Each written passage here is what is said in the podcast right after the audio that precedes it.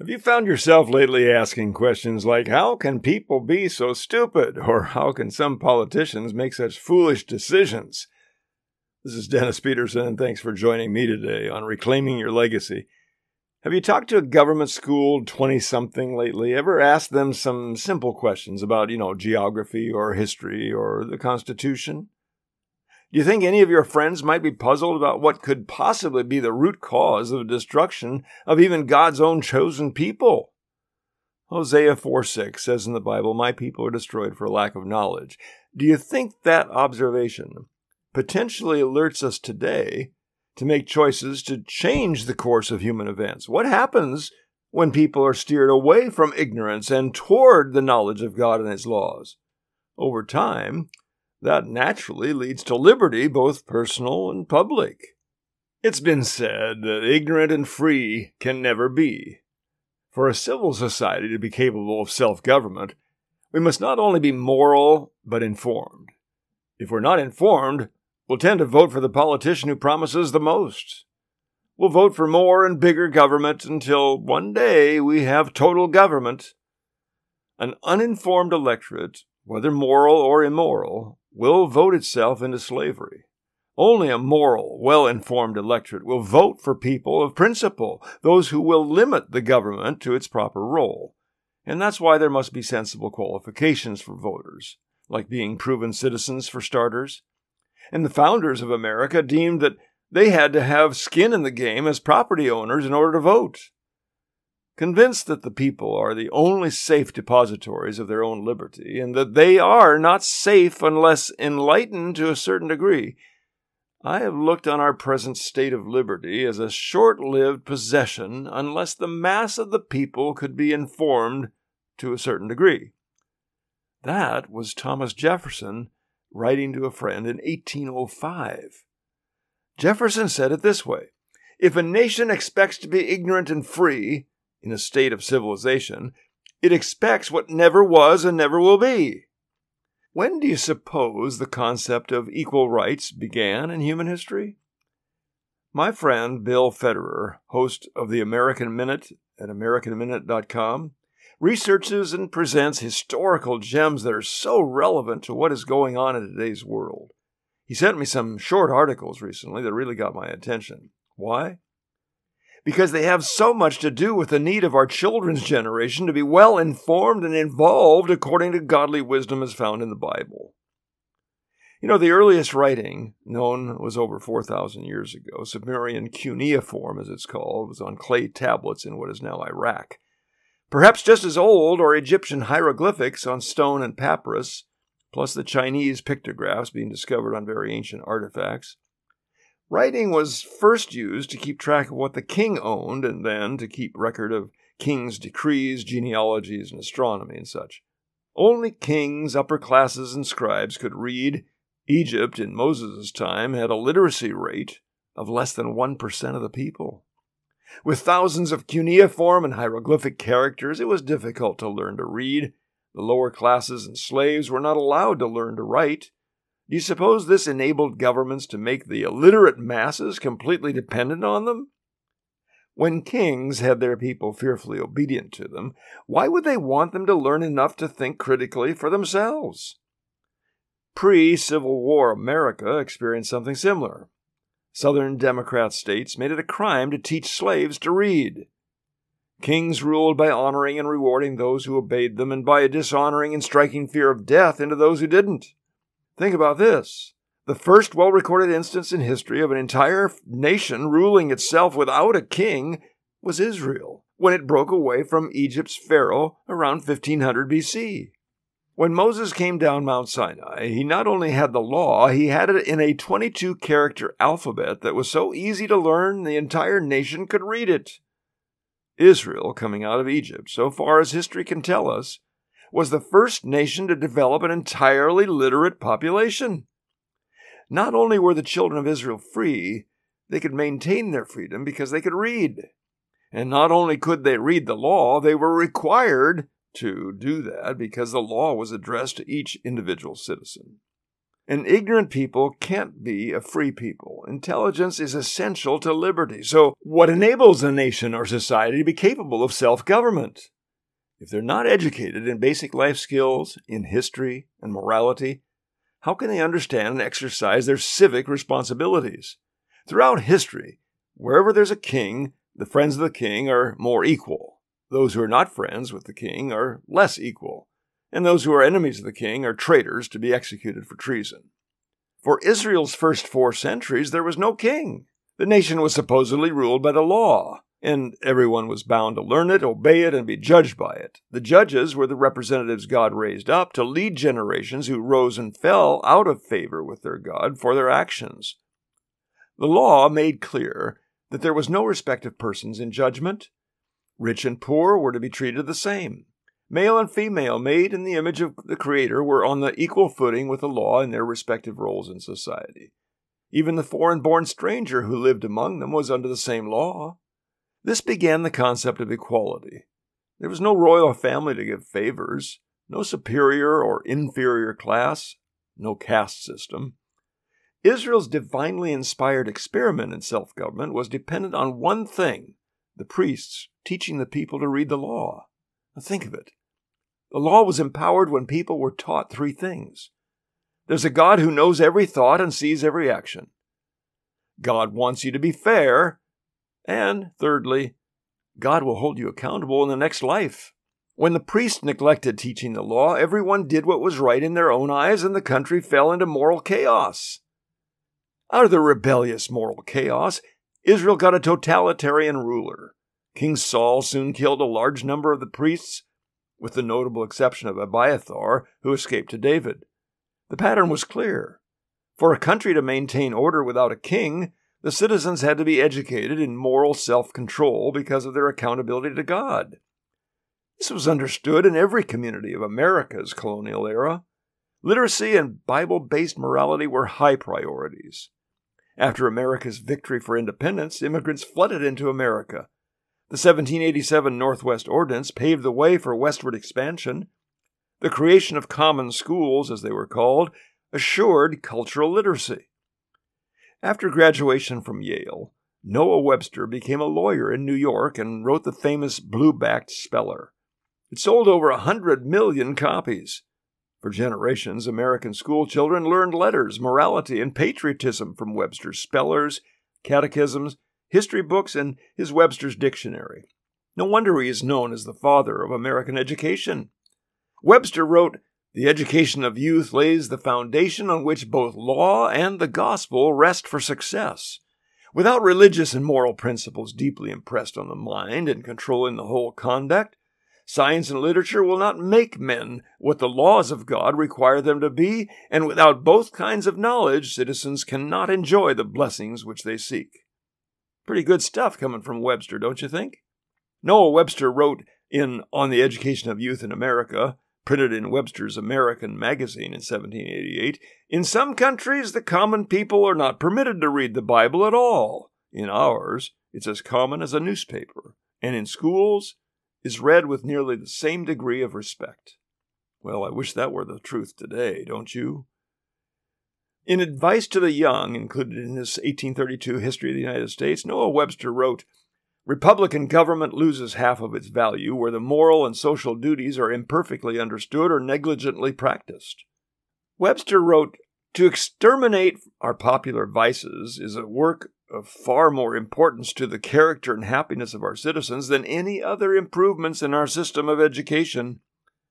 He said, If men are wretched, it's because they reject the government of God and seek temporary good in that which certainly produces evil.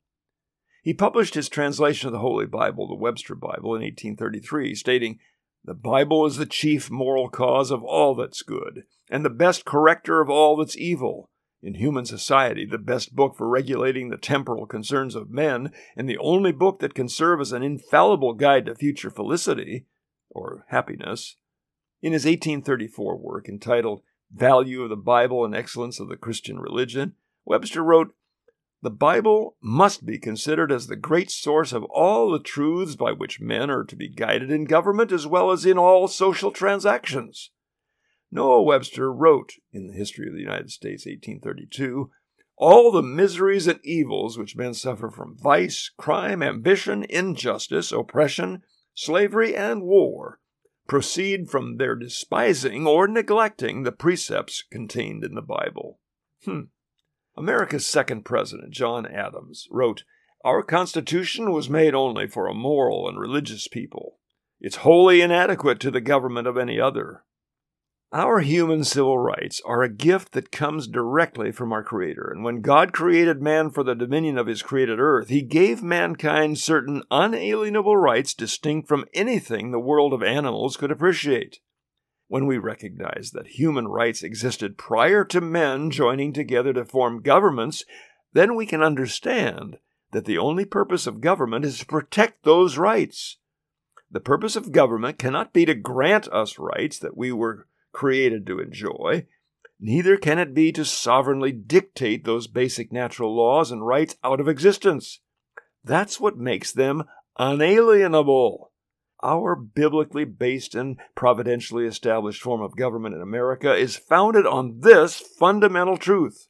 If we ever abandon that fact, personally or collectively, we as a people will be ultimately destined to lose the Republican form of government that allows us the liberty that can only be maintained by an enlightened and moral people who know that they depend on divine protection and provision. A structure cannot endure if it's built on a foundation of lies. Psalm 11:3 says, "If the foundations are destroyed, what can the righteous do?" Just six weeks after the battles of Lexington and Concord, Harvard College's President Samuel Langdon in 1775 spoke to the Massachusetts Provincial Congress. America was still a British colony, not a sovereign nation. Samuel Langdon's address was titled Government Corrupted by Vice. Do you think our preachers today could help our churches learn from his remarks? Listen to just a few of them. He said, they attempted by a sudden march of a body of troops in the night to seize and destroy one of our magazines formed by the people merely for their own security. The unwelcome British government troops had destroyed one of the community's bunkers for storing ammunition for local protection. The fire began first on the side of the king's troops, but for what? because they have made a noble stand for their natural and constitutional rights, in opposition to the machinations of wicked men aiming to enslave and ruin the whole nation. Langdon continued. We must keep our eyes fixed on the supreme government of the eternal King as directing all events, setting up or pulling down the kings of the earth at his pleasure, that for the sins of a people God may suffer the best government to be corrupted or entirely dissolved, and that nothing but a general reformation can give ground to hope that the public happiness will be restored. He was writing about England then, but think how this applies to us now. Harvard President Langdon spoke further, saying, The kingdom of Israel was brought to destruction because its iniquities were full, because there remained no hope of reformation. Their government degenerated in proportion as their vices increased till few faithful men were left in any public offices. At length, when they were delivered up for seventy years into the hands of the king of Babylon, scarcely any remains of their original excellent civil polity appeared among them. Langdon added, When a government is in its prime, virtue prevails.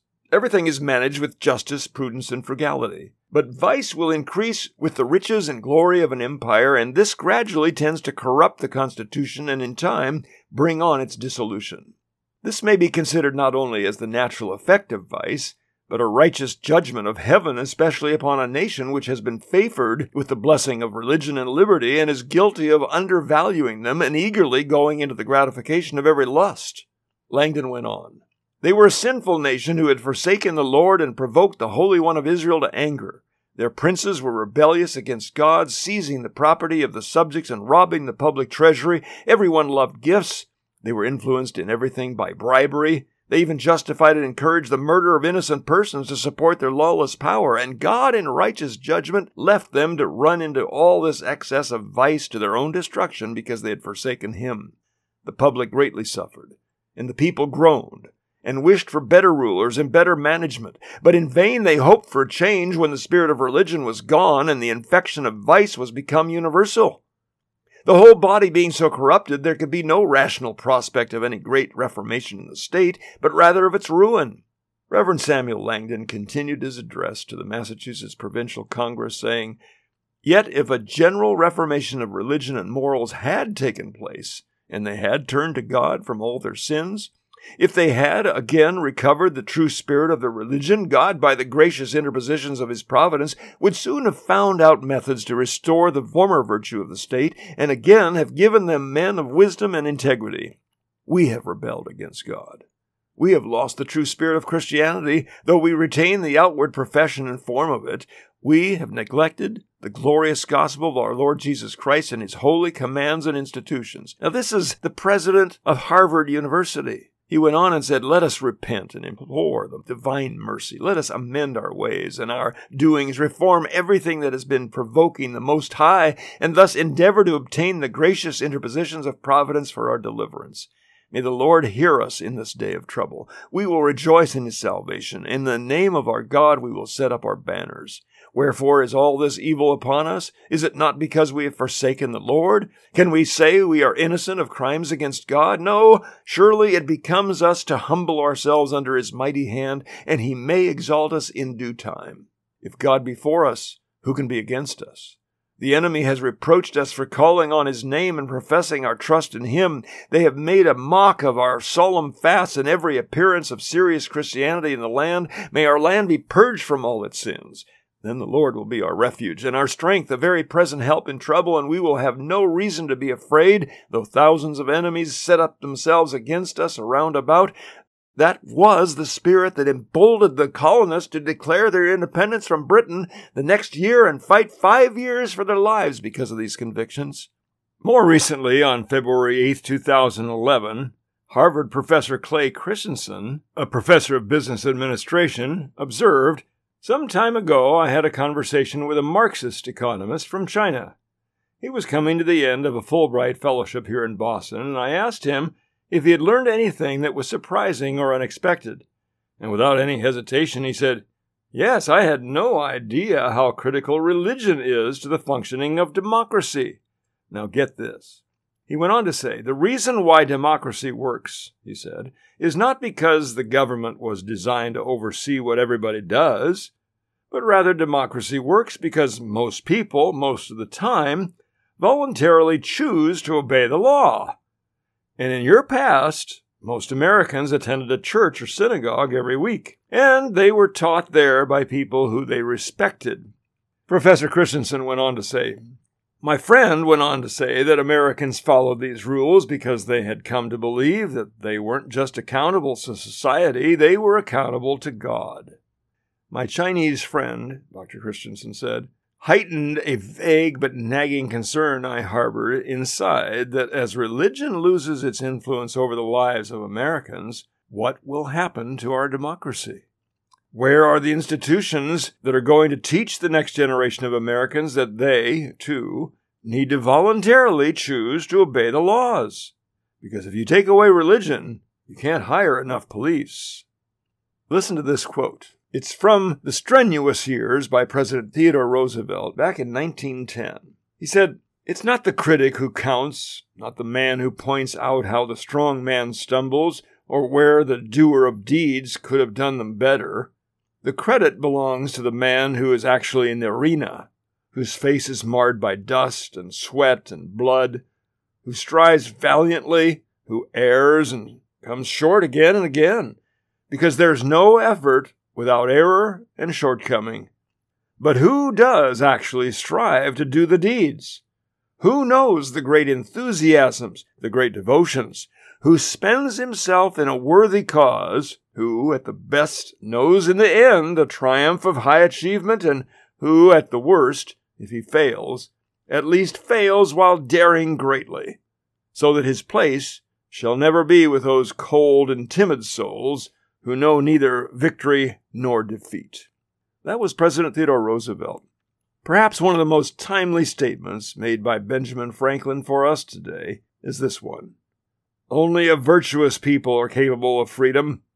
As nations become more corrupt and vicious, they have more need of masters.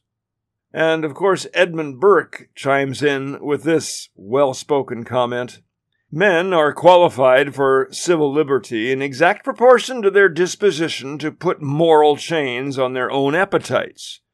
In proportion as their love to justice is above their rapacity, in proportion as their soundness and sobriety of understanding is above their vanity and presumption, in proportion as they are more disposed to listen to the counsels of the wise and good in preference to the flattery of knaves.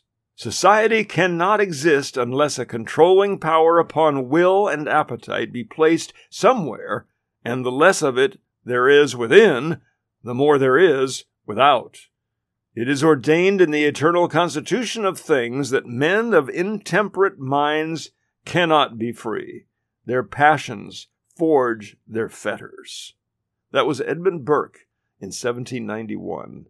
How appropriate for our society today, wouldn't you say? Alexis de Tocqueville said despotism may govern without faith, but liberty cannot. Religion is much more necessary in the republic than in the monarchy. How is it possible that society should escape destruction if the moral tie is not strengthened in proportion as the political tie is relaxed? And what can be done with a people who are their own masters if they are not submissive to the deity? For a Frenchman back in the early 1800s, like Alexis de Tocqueville, you can understand why the concept of responsibility and accountability to a God in heaven holds sway even in just secular minds who at least acknowledge the presence of a creator God. The father of the American Revolution was Samuel Adams. He said, If ever a time should come when vain and aspiring men shall possess the highest seats in government, our country will stand in need of its experienced patriots to prevent its ruin. James Madison, our fourth president, wrote a thoughtful insight. To suppose that any form of government will secure liberty or happiness without any virtue in the people is a pure fantasy. We don't depend on their virtue or put confidence in our rulers, but in the people who are to choose them. Psalm 94 gives us a question to ask Who will rise up for me against the evildoers, or who will stand up for me against the workers of iniquity? Sam Adams again said, the sum of all is, if we would most truly enjoy the gift of heaven, let us become a virtuous people. Then shall we both deserve and enjoy it. While on the other hand, if we're universally vicious and debauched in our manners, though the form of our Constitution carries the face of the most exalted freedom, we shall in reality be the most abject slaves. It's now become apparent in our modern society just how prophetic that forecast from two and a half centuries ago really is. What are we individually going to do about it? What can we do about it? Don't miss the bonus segment of today's program at reclaimyourlegacy.com and search for Informed People Can Be Free.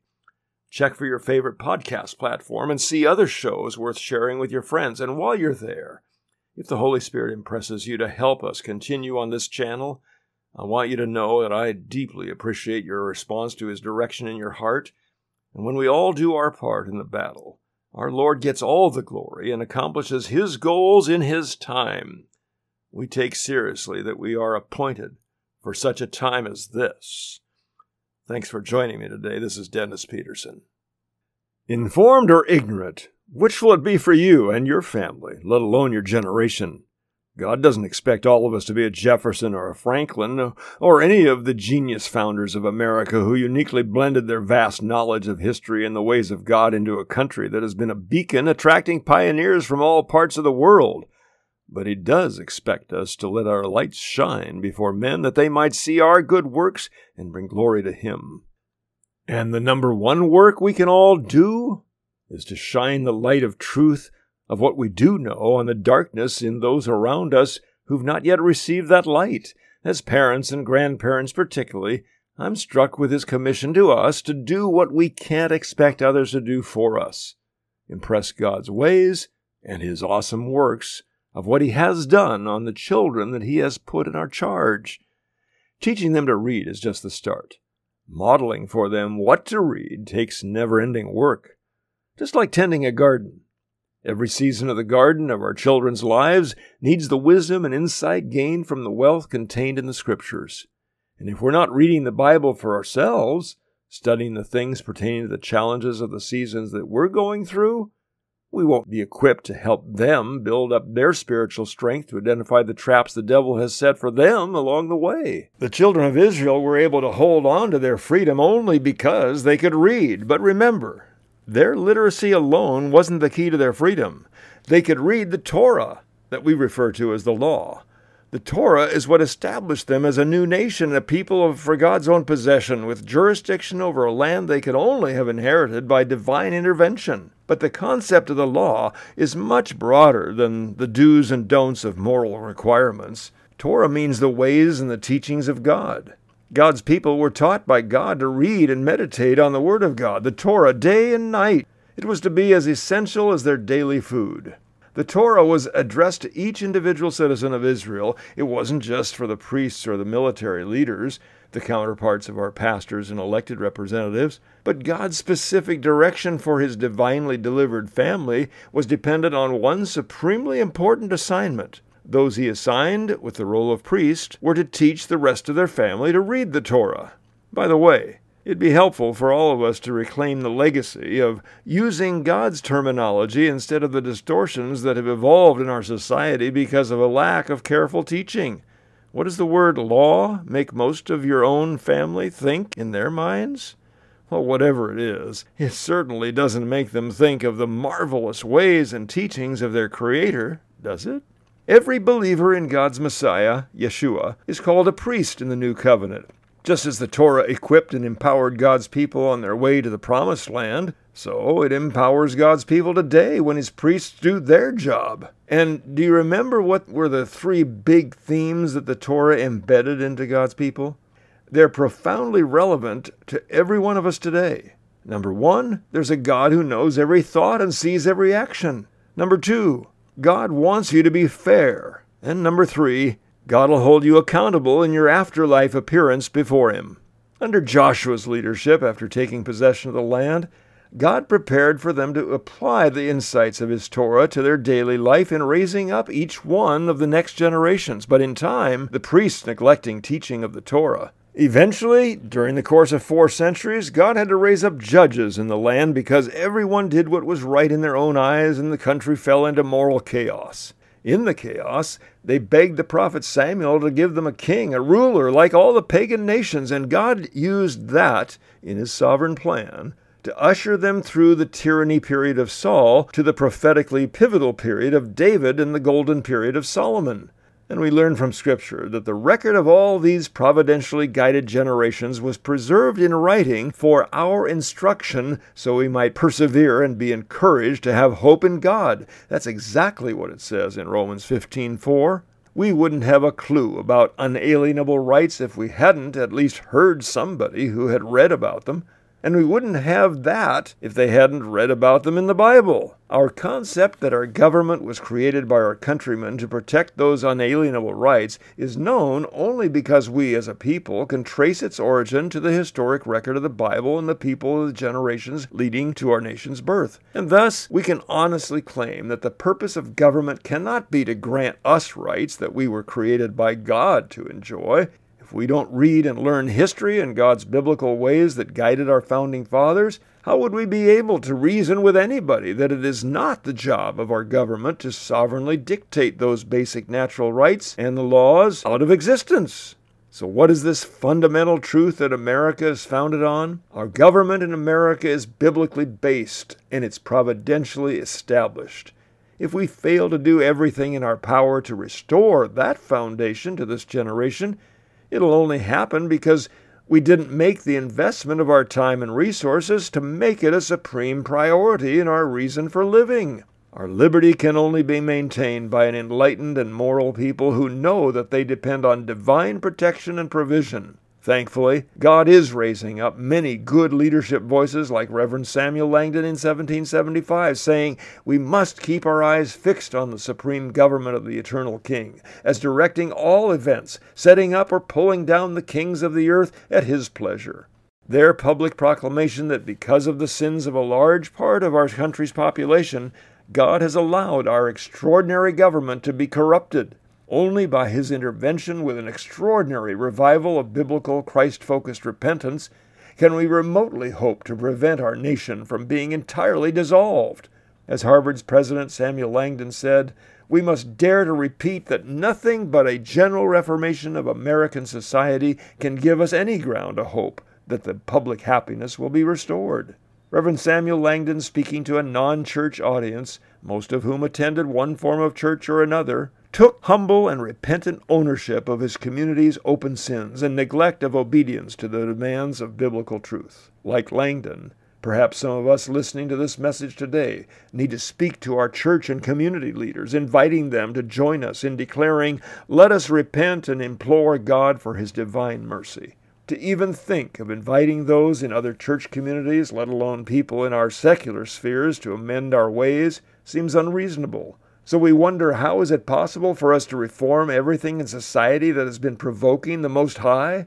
How can we hope to obtain the gracious interventions of Providence for our deliverance? For any of us, if we don't already have a vibrant prayer team, we can find at least one like minded person with whom we can pray through the Scriptures together. Commit to praying together regularly, once a week for starters. Center your time around prayerfully selected passages of Scripture in the Psalms, in the Torah, in the Chronicles of the kings of Israel and Judah, and in the prophets of the Bible. Study the book of Acts and see what the radically transformed followers of Jesus did with one another during the first generation after the ascension. May the Lord hear us in this day of trouble. We will rejoice in his salvation, and in the name of our God we will set up our banners. When we wonder why is all this evil upon our nation, we can easily see that the general eradication of the godly influence of God's people is because we've forsaken the commission of the Lord to be salt and light, to overcome evil with good, to expose the darkness of our own communities, to rescue those who are perishing because of the evil that is allowed to prevail.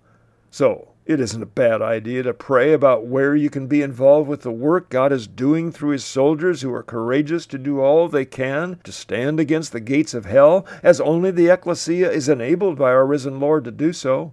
And most importantly, join with others in being equipped and start teaching your own children more deliberately than ever about the ways of God. Then, like many others have prayed in faith, believing we can say, May our land be purged from all its sins, and then the Lord will be our refuge and our strength, a very present help in trouble, and we will have no reason to be afraid, though thousands of enemies set themselves against us round about.